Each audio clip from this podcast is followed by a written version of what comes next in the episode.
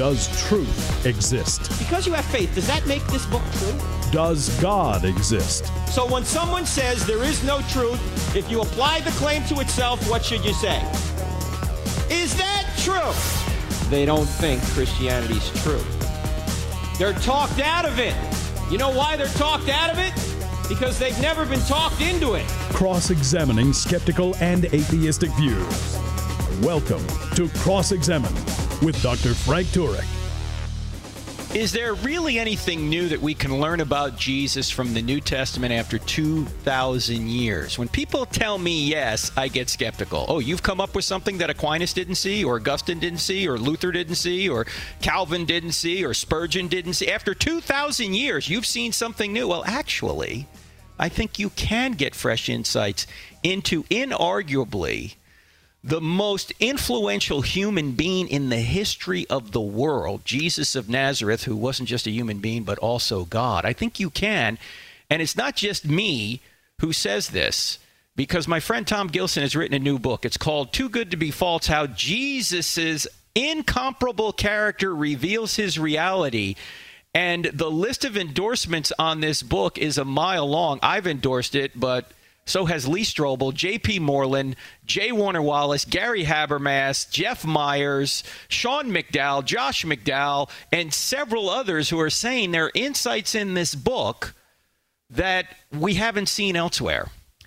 And the book is called Too Good to Be False. Tom Gilson, again, is my guest. He is the author of this new book, just came out August 1st of this year. And Tom has written six books. He's written over 600 articles. He's editor of stream.org, and he's also the founder of thinkingchristian.net, one of the top philosophical blogs for Christians uh, on the web. It's got several awards for that.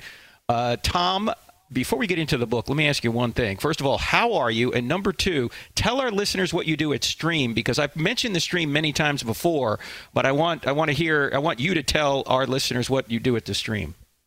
Okay, hey Frank, it's good to be here. I'm doing well, thank you.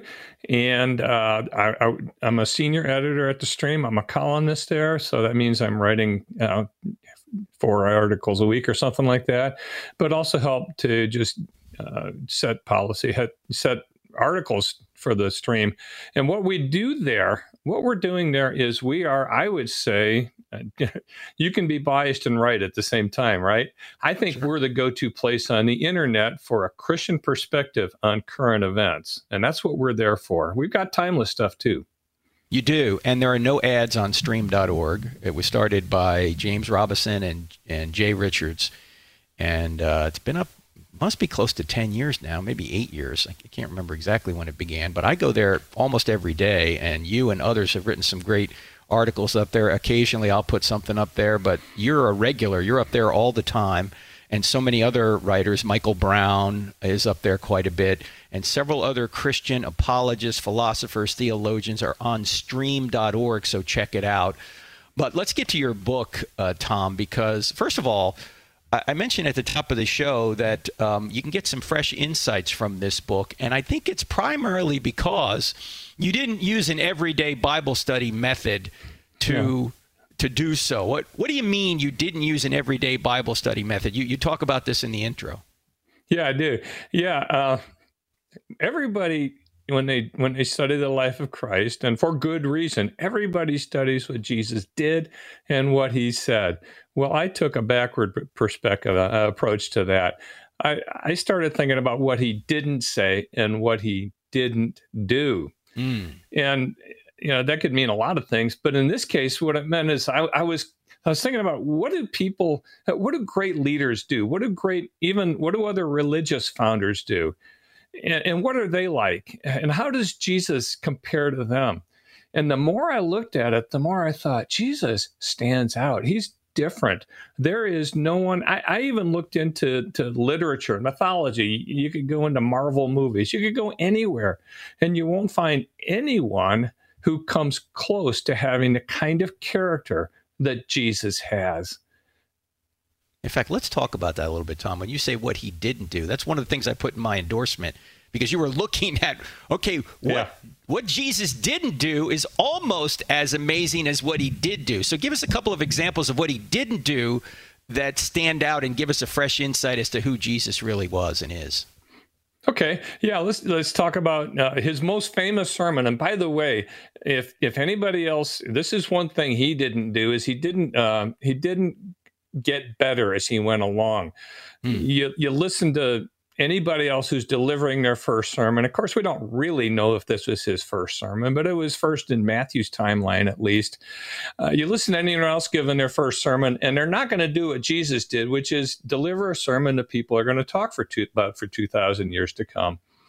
Yeah, he, he got it right the first time. But the other thing he didn't do in that sermon is he did not say, Thus says the Lord.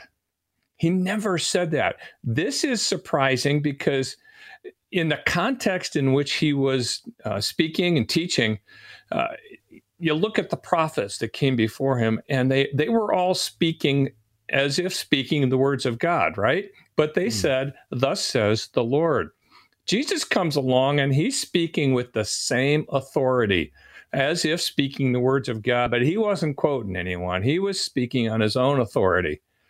And he did that everywhere he taught. He he spoke on his own authority. He if you know if you were looking at the at the thing on a on an academic page and he had to footnote everything and say what his source was, every footnote would read me, Jesus of Nazareth, nobody else.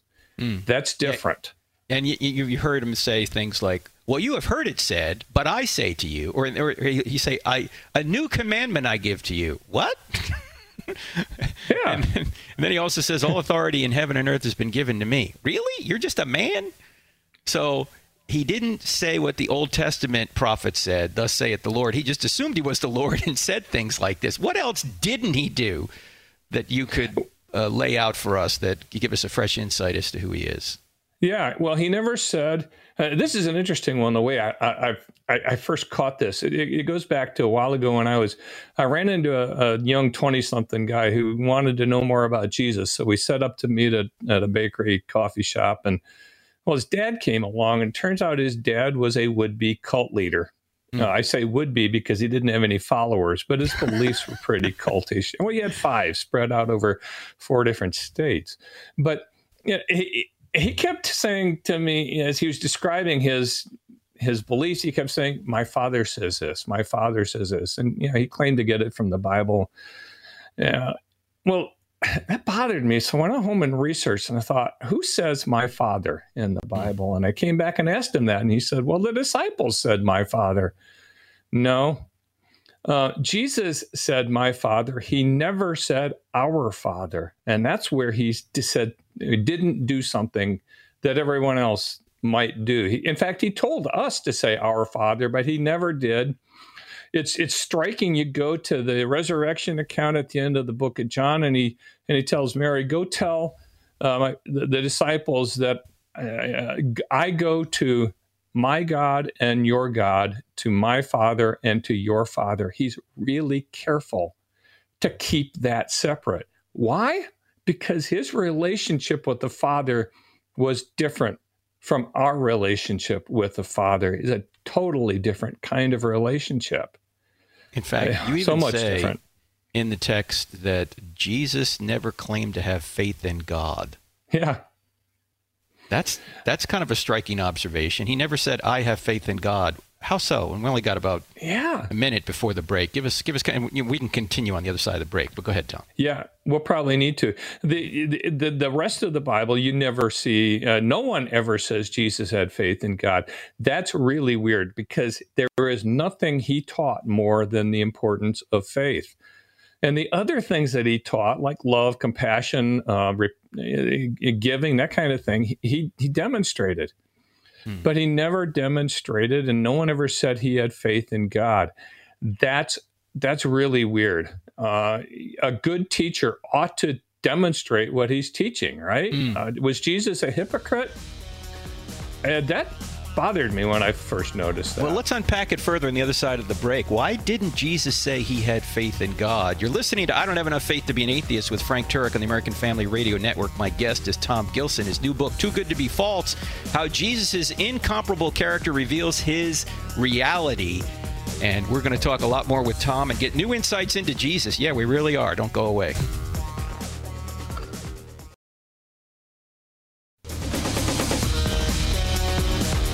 Welcome back to I Don't Have Enough Faith to Be an Atheist with Frank Turek on the American Family Radio Network. I want to mention that this Sunday, August 16th, I'll, I'll be doing a local gig here in Charlotte, North Carolina, Freedom House Church, uh, right here in Charlotte, not far from Concord Mills Mall, up that way. For those of you in the Charlotte area, I'll be speaking at the 9:30 and 11:15 services. I don't have enough faith to be an atheist. Will be the topic. Freedom House Church. Go to our website, crossexamine.org. Click on events. You'll see that there and little bit later, I'll mention some new online courses we've got coming up that you want to be a part of. But right now, my guest is Tom Gilson, and his new book is called Too Good to Be False. It's a book with some fresh insights about Jesus, believe it or not. We've been talking about a couple of them just before the break. And just before the break, Tom, we were talking about this idea or this, uh, this uh, observation you made that Jesus never said, I had faith in the Father or faith in God. Why not? Yeah, well, the first thing you, you want to he, Jesus was not a hypocrite, and and you know, we don't want to come to that conclusion. That would be that would certainly be wrong, mm-hmm. and you certainly also wouldn't want to say that he lacked trust in the Father. That's not what's going on here because their relationship was was so close. I I think what's going on here is probably something like you, you might say, you know, I have faith that I can complete this huge long project. Why? Well, because you, you're pretty sure you can do it. You have good reasons. You have belief. What you don't say is, "I have faith that I can scratch my eyebrow," mm-hmm. uh, unless you've got some kind of medical or something going on, uh, because there's just nothing in there that's in question. Faith is about something that you know, you have good reason to know, but it does imply that there's something in question. I think that what's going on with Jesus and the Father is that he's got the kind of trust that where nothing is in question. So it is it is trust, but it's not the same kind of trust that we have with the Father, um, where where we have to push through something that is at least at risk or something that's that's being ventured that we gotta we gotta see what God's going to do. Does that make sense? Go ahead, Don. Yeah, I'm saying, does that make sense? Oh yeah, it does. And and and okay. if you folks listening, if you get the book Too Good to Be False, that that's unpacked at much greater depth than we could discuss here on the radio. I want to mention one other thing I heard Tim Keller say not long ago, which I thought was insightful. We were talking earlier about how Jesus always says, "My Father, my Father," um, but there's one place that he doesn't say "my Father," and that's when he's on the cross, where he says, "My mm-hmm. God, my God, why have you forsaken me?"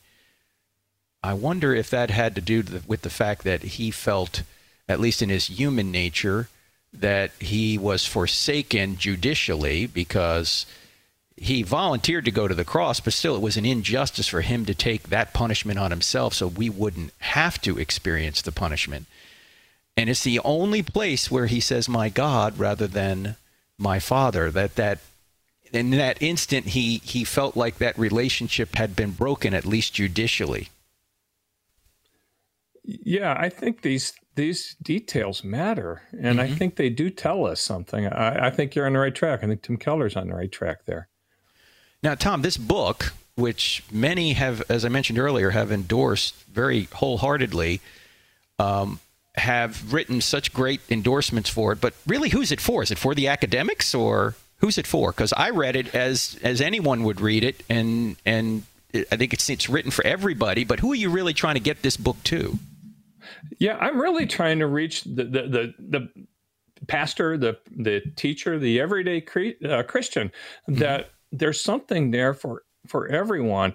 I was actually gratified. Oh, by the way, it's also for groups, and I, am hoping people will read it and study it in in community because there's discussion questions in the back for that. But I was gratified to get an endorsement from Craig Evans, distinguished professor at uh, Houston Baptist University, who said, uh, he said, although it's oriented for the general reader, including, here's the other group, skeptics, um, we'll get into that, I'm sure. He says the professionals will get a lot out of it too. It's That's apparently right. reaching. Uh, because of these new ideas, it, it, there's something in there for, even though it's written to be very readable, it's something in there for academics as well. Well, it's the angle from which you're looking at Jesus. You're looking, as we mentioned earlier, from what didn't he do? What didn't he say?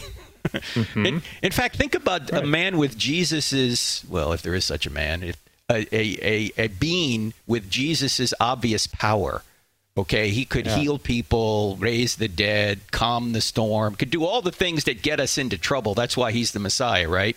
You know, right. he he he heals us, he calms, he has power over nature, he can raise the dead, he's sinless. These are all the problems we have. He's demonstrating to be the Messiah. But did Jesus ever do anything that would give him personal benefit? It, it seems like he, he he never pulled rank. He never decided that he was going to do something just for his own personal benefit. Even the Apostle Paul, who apparently had the power to heal, couldn't heal his own thorn in the flesh. This seems odd, doesn't it, Tom? And that is actually the most striking thing to me about Jesus' character. It's actually the one thing that takes it eh, from from the from Jesus' deity being a doctrine to Jesus being the God whom I have to fall down before and worship. Hmm. I, I, just I, because here's the thing, he had all this power and he never used this extraordinary power for his own benefit at all. If if if someone gave me, you know, let's talk economic power. If someone gave me, uh, you know, the the Powerball winnings or something, I I got a billion dollars all of a sudden, and if I was the best person you ever heard of, uh, except for Jesus. You know, I would, and if I gave it to missions and to feeding the poor and to you know, ending human trafficking, if I were that good, I'd still probably get the roof fixed, or, or, or take you know take the family on, on on a nice vacation or something. But Jesus, when he was hungry and he could have turned a stone into bread, uh, and he was tempted to do so. He said, "No, that's that's not you know, that's, that's not the point here. We don't live on bread alone." He was power corrupts, said Lord Acton, and absolute power corrupts absolutely. And Jesus was absolutely the opposite of that. He was absolutely uncorrupted. In fact, I just nothing else like that. I, anyway. I, I, just happened to be reading in Luke this morning that uh, where the uh, soldiers were mocking him and people standing at the cross were mocking him. You know, if you're the Messiah, why don't you save yourself? You think you can save others? You can't even save yourself. And he he didn't save himself. But of course he could have. He could have. Yes. You know, he's the only person who died and didn't have to die. Mm-hmm. We all you know, we can choose how we die. We can die for the Lord, and I hope that we all die, uh, you know, speaking His name. He didn't have to die. He didn't even didn't even have to be born. Uh, there was a guy in India a couple of years ago who sued. This is funny. He sued his parents for a wrongful birth, mm. and he, uh, you get the sense that if he, you know, if he'd maybe had uh, advanced informed consent, it would have been okay. Well, Jesus came with advanced informed consent before he was born. Yeah, and he came for us. Hmm. Yeah, just imagine knowing what Jesus knew that he would be sacrificed some sometime in his early 30s that he would mm-hmm. literally be sacrificed. You know, all the years leading up to that, yeah. the amount of stress that if it was just a normal person, if he was a normal person like us, you know, we, we probably couldn't handle that. But he knew that was coming, and uh, he volunteered to do it, which is again amazing. In fact, the first part of your book, again, we're talking to Tom Gilson, his new book, "Too Good to Be False."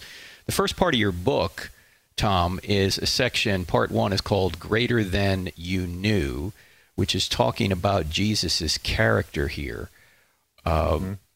And let me just quote something you write here. You say, uh, his love is unmatched in all history and all literature. His ethical goodness is unparalleled in all history and even the greatest author's imaginations. His teaching met- methods may look simple, but you can't call a teacher simple who gives each person exactly what he needs, who never gets the least bit flustered, much less stumped, when the best scholars of the day also happen to be his chief adversaries, constantly trying to trip him up. You elsewhere say no author, no novelist, no poet, no playwright has ever devised a character of perfect power and perfect love like Jesus. You cite people like Shakespeare and Dostoevsky and Tolstoy, all these different different uh, playwrights or poets, they couldn't create a, a, figure like Jesus. And then you write this Yet skeptics think the anonymous storytellers involved in the story distorting processes of cognitive dissonance reduction, legend development, and the telephone game did what none of the great none, what none of the greats ever imagined. I say that would be a greater miracle than Jesus' resurrection. So start with Jesus' character, and then we're going to talk about how the how he couldn't be an invented character like you mentioned here in the text.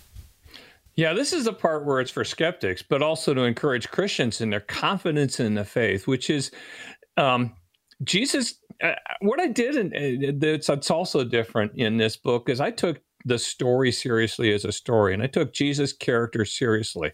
Uh, I even uh, set aside the miracles, just saying, what's what's his character like?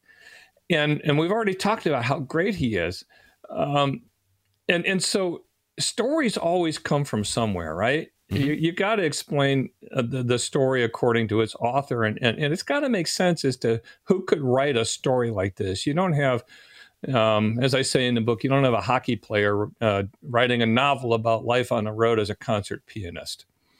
It, just wouldn't make sense. So, does the backstory, the explanation for the story, fit the story? That's the you, you got to take it seriously as a story. And so the skeptics have a backstory. Christians have a backstory. Our backstory is that it's true, and and the backstory fits the story. They, they go together. The skeptics have a backstory, which is that the the whole thing, as you summarize here, came by processes that are guaranteed to distort. Um, the the list you gave there is summarizes all of part two of the book. It starts with the the, the disciples uh, were following an actual man named Jesus. The skeptics will go that far in, in allowing his reality, but he died, and done. You know what do you do? He's done. He's gone. Uh, all their hopes pinned on him. They invested so much in him. There's a deal that psychologists talk about called cognitive dissonance theory, and it says that when that happens, sometimes people will find a way to make it true after all. So they did.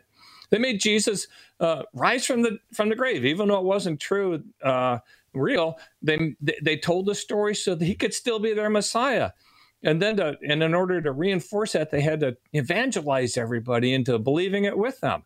And so the whole story of the resurrection started from this messed up place of um, these guys are are really psychologically unhinged.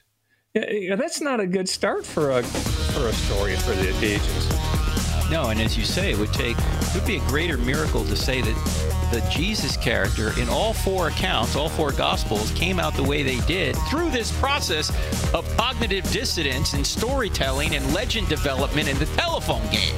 And we'll get back to this right after the break. You're listening to I Don't Have Enough Faith to Be an Atheist with Frank Turek. My guest is Tom Gilson. His new book, Too Good to Be False. We're back in two.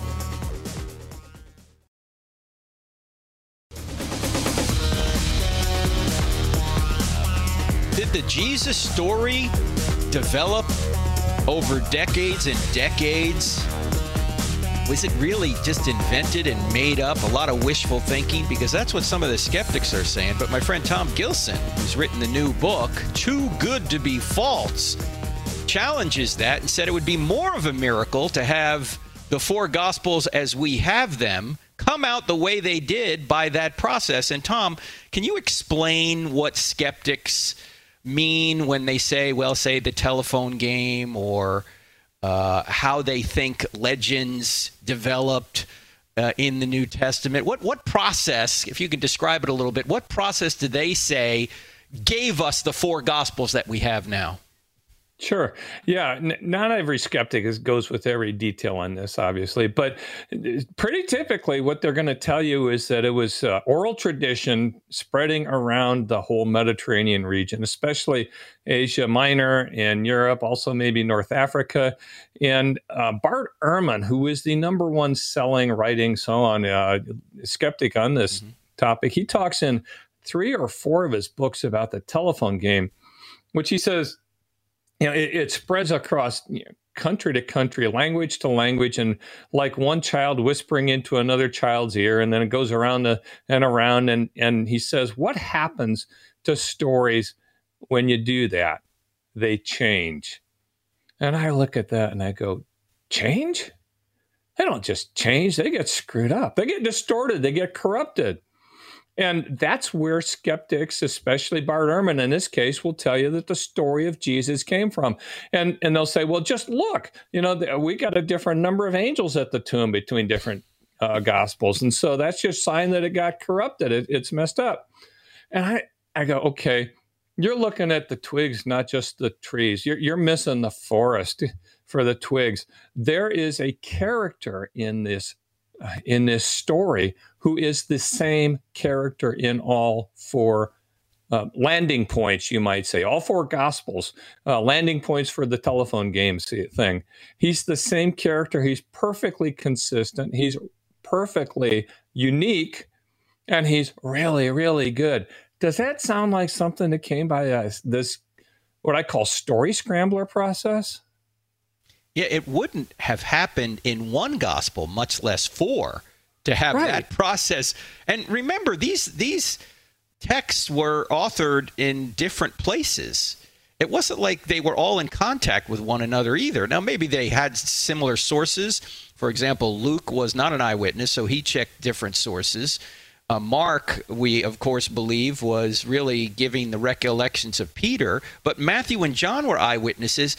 It would take a genius, as you put in your book. Again, the book is called Too Good to Be False. You say to invent Jesus would have required genius beyond Jesus, be beyond genius, I should say. Yeah. Would have required genius beyond Jesus, uh, genius, and uh, it just seems like more of a miracle, as you put it, Tom, to suggest that these four gospels with this supreme character of Jesus in it, that not even novelists, the greatest novelists of all times, could have created it seems to be more of a miracle that this could have happened by this scrambler process or telephone game process you said.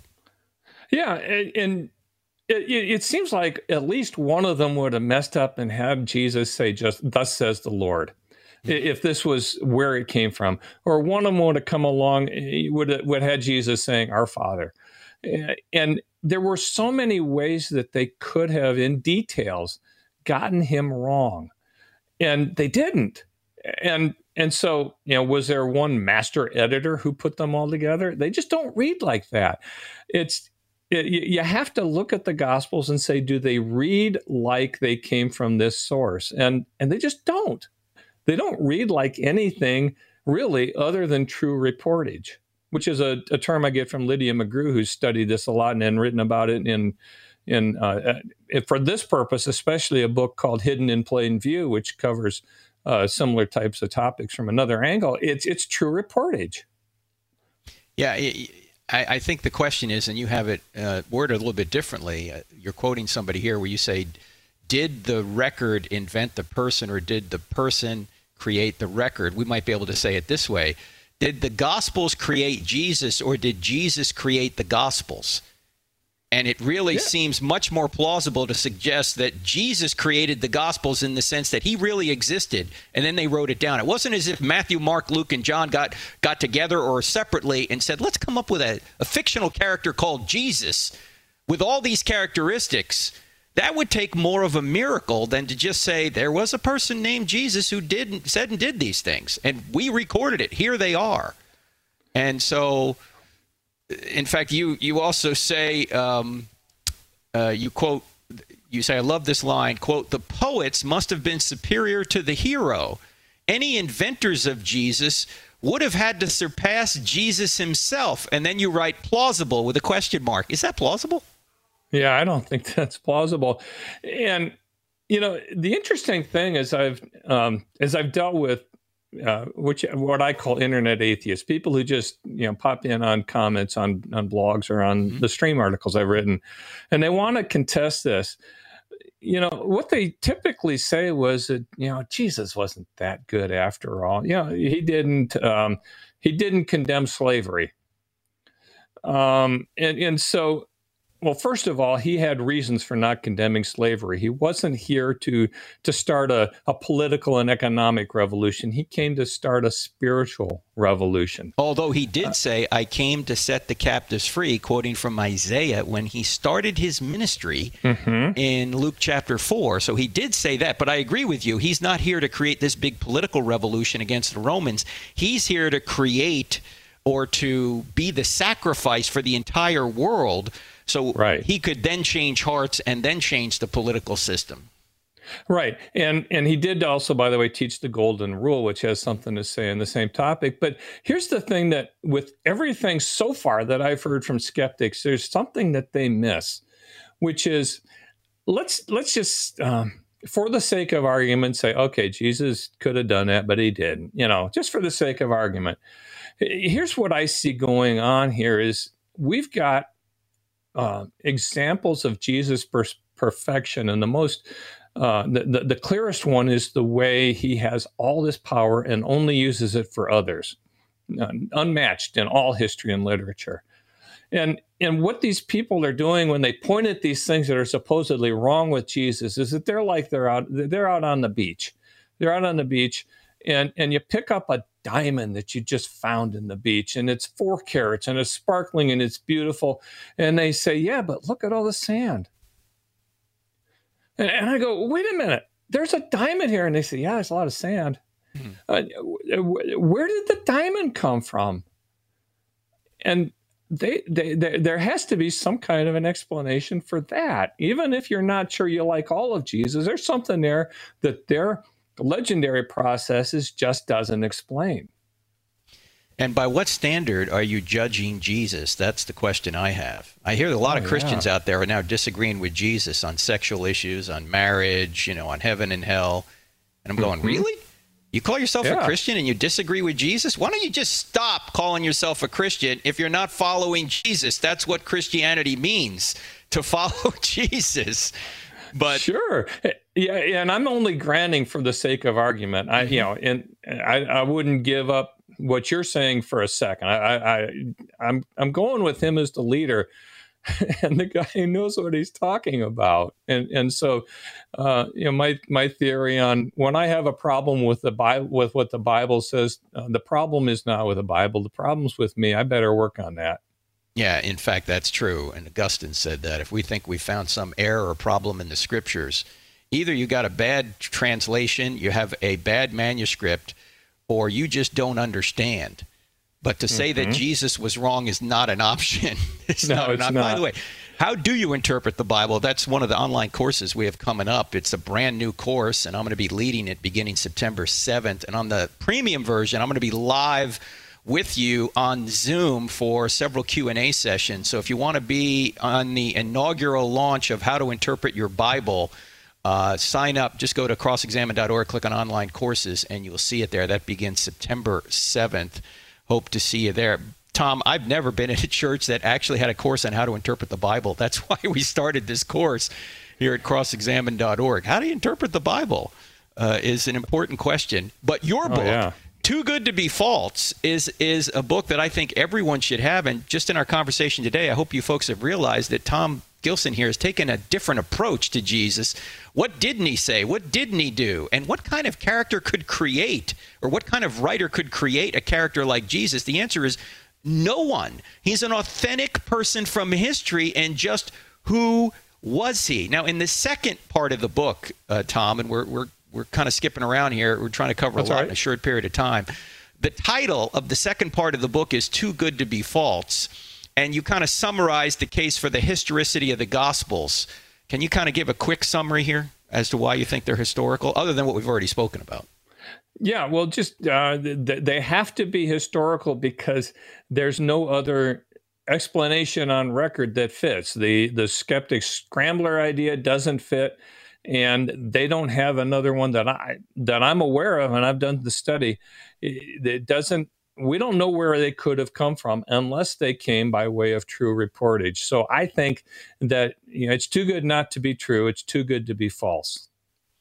And in fact, uh, you point out a couple of embarrassing details in the book uh, that I've been mentioning for quite a while, and others have long before me. That there's embarrassing things in there that they never would have invented. Like they never right. would have said that, you know, uh, Jesus said, "God, my God, my God, why have you forsaken me?" They never would have put that in there. They never would have had the uh, the uh, women be the first witnesses, or the disciples ran away when the crucifixion occurred. None of this would. Be, Peter would have denied Christ three times. If they never would have made this up And so there's a lot of good circumstantial and good historical data that shows mm-hmm. that the the person that you read in the Gospels is the person that actually existed on earth 2000 years ago. And the question is what do we do with Jesus?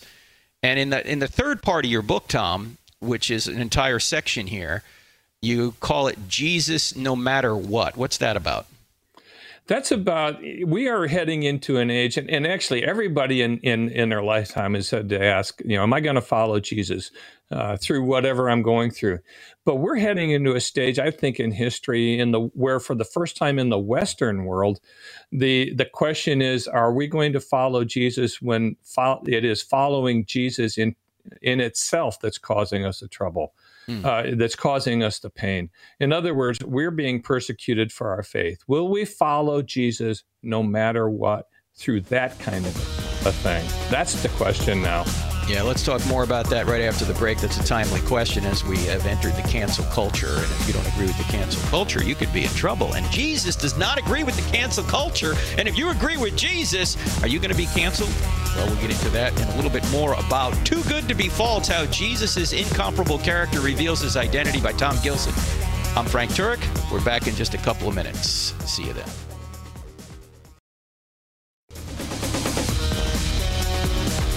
Welcome back to I Don't Have Enough Faith to Be an Atheist with Frank Turek. And after listening to Tom Gilson, you shouldn't have enough faith to believe that the New Testament documents are legendary. You can't create a character like Jesus, especially four different versions of him that agree on the core of who he was.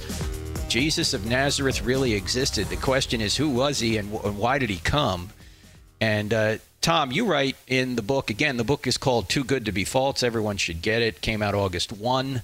To as of right now on Amazon, it's got all five star reviews, fifteen of them, and uh, the list of endorsers is uh, the, a, a, list of who's who in apologetics and uh, people who are interested in Jesus studies.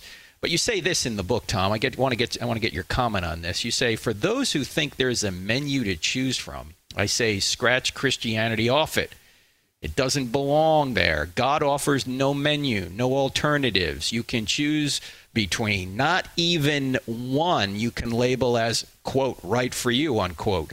If plan A was God the Father allowing God the Son to suffer and die, then there can be no plan B. It's life in Christ or it isn't life at all unquote. Now, Tom, that sounds a little bit narrow. What do you say to that? yeah, it is. Well, Jesus is good, and we if there's anyone you want to follow in history, you pick a good example, and he's the one. But people will say, "Yeah, that is narrow." What about other good options? But they're not taking the whole story into account. I, you know, I'll still view it as a story, but it's a true story. But look at the ending of the story, or near the end, the the part where he dies on the cross and people will say yeah that's that's a, a good story and if and if you want to be a christian that's cool for you. Uh, i'll go my own way. I'm saying that's wrong uh, because if there's a menu of options and it's cool for you to follow jesus what that means is that it's cool for you to believe that god sent his son jesus to to go through a brutal humiliating incredibly painful torturous beating, first of all, and then an, an, an, horrible death. And that's one of the universe's nice ideas for us, so we can get you know get what we want. No, that's not one of the universe's nice ideas for us. If if it's a nice idea on a list of nice ideas, then it's a bad idea. The cross isn't a good idea unless it's the only good idea. God yeah. would not have done that for us if he if he'd had uh, you know Plan B sitting over there in a corner too. It reminds me of uh, I'm paraphrasing C.S. Lewis when he said, "Look, either Christianity is the most important fact in the universe, or it's irrelevant. What it can't be is moderately important." right? Yeah. Either God exists and He came to save us, or He didn't. Now, if He did come to save us, then what could be more important than that? We're talking about eternity. Of course, if there is no eternity, there is no ultimate meaning. We're all going to go to heat death, and everything you ever done, said, or or uh, or did with anybody or to anybody or for anybody will never be remembered and will never have any ultimate significance if everything's going to go to heat death. But if there is, and the universe will go to heat death, it's ultimately going to run out of energy. But if there is a God and there is an eternity, then things you do here do really matter, not only now, mm-hmm. but in eternity. Meaning, yeah, that's subjective spe- meaning. Yeah, and speaking Jesus is the way or he isn't. Go ahead, Tom. Sorry. Oh, I'm sorry. If no, I, I, thought, I thought you were trying to jump in on me. I was I was rambling there. Go. Did you want? I thought you were trying to jump. Hey, I, this is my book. Can I talk about it? No, I'm agreeing no, no, with your no, book. No, so it's your program. But if you know, you're speaking of C.S. Lewis, and very famously, he said Jesus not in, did not intend to uh, to leave us an option of him being uh, you know just a good teacher. That's mm. famous. I think Jesus also did not intend to leave us the option where the cross is optional. Yes. You can say the yeah you can't say the cross is an option. It's either the right answer or it's not on the list at all. And so I don't want to hear anybody else saying, "Oh, that's cool for you if you're a believer." And and since he is so good, he's too good to be false. The only right answer is to follow him and to thank him that he died for us and to and to keep following him no matter what. Yeah, Jesus either is the Lord or he isn't. There's no other option. And if he is the Lord, mm-hmm. we owe him mm-hmm. everything. If he's not, then he's just another teacher along with everybody else. But as you point out in the book, Too Good to Be False, Jesus is not just another character in history. Isn't it interesting, too, Tom, that all the other world religions, or at least most of them, post Jesus, all want a piece of Jesus, right? the Muslims work him into their system. Uh, even more modern day versions of Hinduism want to talk about Jesus. You've got the Baha'is, you've got uh, all of these different worldviews wanting to say something about Jesus and somehow get Jesus on their side. Why do you think that is? Yeah, uh, Craig Hazen, I think, came up with that first, and he's right. It's because he's so great. Now you got Jesus, the social socialist, too. By the way, yes, um, that's the big one in the cultural commentary today, uh, it's because it's because he stands out. He shines. He is the, the the the top example from history. I'll even tell skeptics, look, just read the read read his accounts, and if you don't believe in the miracles, just just read and see if you think he's a great person to follow. And my hope is that if they start following him on that basis, they'll realize that he's great more than just a good leader, but the Lord. And how, how, how could he become the most influential human being in history if the resurrection did not occur? Because it was claimed to have occurred. It could have been refuted by going to an empty tomb, and the Jews and the Romans wanted to do that to refute Christianity. But it grew right out of Jerusalem. So it's really mm-hmm. hard for me to, to believe that Jesus is the most influential human being in history if he didn't rise from the dead. It's just too good to be false. Someone should write a book called Too Good to Be False, Tom. Someone Maybe you should take should. that up. Too Good to Be False is the book, how Jesus' incomparable character reveals his reality. And, and Tom, I know you're a big advocate of apologetics. In the back of the book there, you talk about how Christians ought to get involved in apologetics. Why, why must they? Yeah, um, the whole book, I, I, didn't mention the word apologetics, but that's a lot of what it is. It's about how great Jesus is, obviously, too. But I, I actually modeled the book on the book of Hebrews, which is written to people in a situation pretty parallel to ours, where you've got a group of believers who are under pressure from the culture to revert to cultural norms and someone comes along, we don't know who it was, and writes a book to uh, a letter to encourage them to stick with Jesus. Well, what's he do? He says Jesus is great, but he also gives reasons. And you know, you got people who will say, just just believe, just believe. You know, we, we've got it. All you have to do is believe. The author of Hebrews could have done the same thing. He put it in the first paragraph. Jesus is the image of the invisible God. He is the one through whom the worlds were created. That's enough there you're done. But he kept going and he gave reasons. Now they're not the same reasons that would impress us because you know the, the the listeners the the readers then were into things like the book of Leviticus and he used that as his reasons. Today we need to use reasons that are of interest and relevance to people who are listening now, but we need to use reasons if we're going to encourage people to stay in the faith when they're under pressure to walk away. That's what we're doing here at crossexamine.org. I know you're doing it as well at thinkingchristian.net. By the way, the other couple of courses we have coming up online this September, we have a course for college and high school students called Why I Still Don't Have Enough Faith to Be an Atheist. I will be your instructor if you want to take that course, uh, we can only take 40 people in the premium course. So when we do the Zoom sessions, the live Zoom sessions, everyone can interact. If you want to be a part of that, go to crossexamine.org, click on online courses. And also, we have a turnkey course. If you're a teacher right now and you're trying to figure out how you can teach your kids remotely apologetics, We've got it all online for you already. We can customize the I Don't Have Enough Faith to Be an Atheist course for you just check out the turnkey course. Go to crossexamine.org, click on online courses as well. So we got the turnkey course for teachers or small group leaders. We've got why I still don't have enough faith to be an atheist for high school and college students, and we also have how to interpret your Bible starting up uh, as well. And in about the next week, we're going to announce another course from Sean McDowell on how to reach Gen Z. So we've got a lot going on. I know you do as well, Tom. Why don't you sum all this up before we we sign off here? Uh, well, I, I, have to ask you one more question. Skeptics, okay. what are they saying about the book Too Good to Be False? Right now, they are uh, mostly saying Jesus isn't so good. You know, so they're, they're they're just trying to set it aside. I'm waiting to hear from the major skeptics, though, and I can only imagine what they're going to come up with. Yeah, well, it's a unique approach. You've really got a unique approach here, Tom. Too Good to Be False is the book, how Jesus' incom- incomparable character reveals his reality. If there was one big idea you wanted people to take away from this book, Tom, what would it be?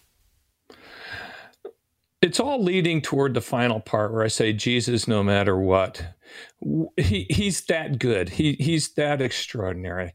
He is worth our worship. He's worth our following. He and it's true, and it's because he's that great. It's because the the, the, the story is true, his salvation is true.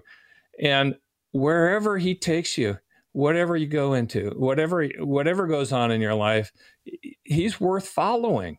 And so follow him no matter what. By the way, is there a website people can go to to get more on this? Where the best one is think, thinkingchristian.net is, is my home website, and it's okay. thinkingchristian.net. That's the best uh, one to go to. ThinkingChristian.net not only has information on the book, Too Good to Be False, but you've got a blog up here as well that you've been doing since 2004. Were there blogs in 2004, Tom? How old are you? Come on. oh, really old. you've been out there a while. And yeah. Uh, yeah, check out thinkingchristian.net and you'll see the blog there. You see the podcast. Are you speaking anywhere? Do you have any media events coming up that people can can watch you online? Anything like that? Uh, actually, nothing coming up right now. I would, if you go to thinkingchristian.net, I would welcome invitations, place where uh, people can come and and see uh, and see if we can work out a, a, way for me to come speak with your group online or in person. Yeah, we're doing a lot online, as I know you probably are as well. Uh, this mm-hmm. church I have here locally in Charlotte is meeting but most of the churches or most of the groups now are meeting online. So we're doing a lot of Zoom. And uh, if you'd like to have Tom uh, talk to your group, you can go to thinkingchristian.net and get in touch with him that way. Tom, it's been a pleasure. Great book. Thanks so much for being on. Thank you, Frank. That's Tom Gilson. Again, the book, Too Good to Be False. Trust me, you need to read it. It is a unique take on Jesus and the New Testament document, so I highly recommend it. I'm Frank Turek. I'll be back here next week, Lord willing. See you then. God bless.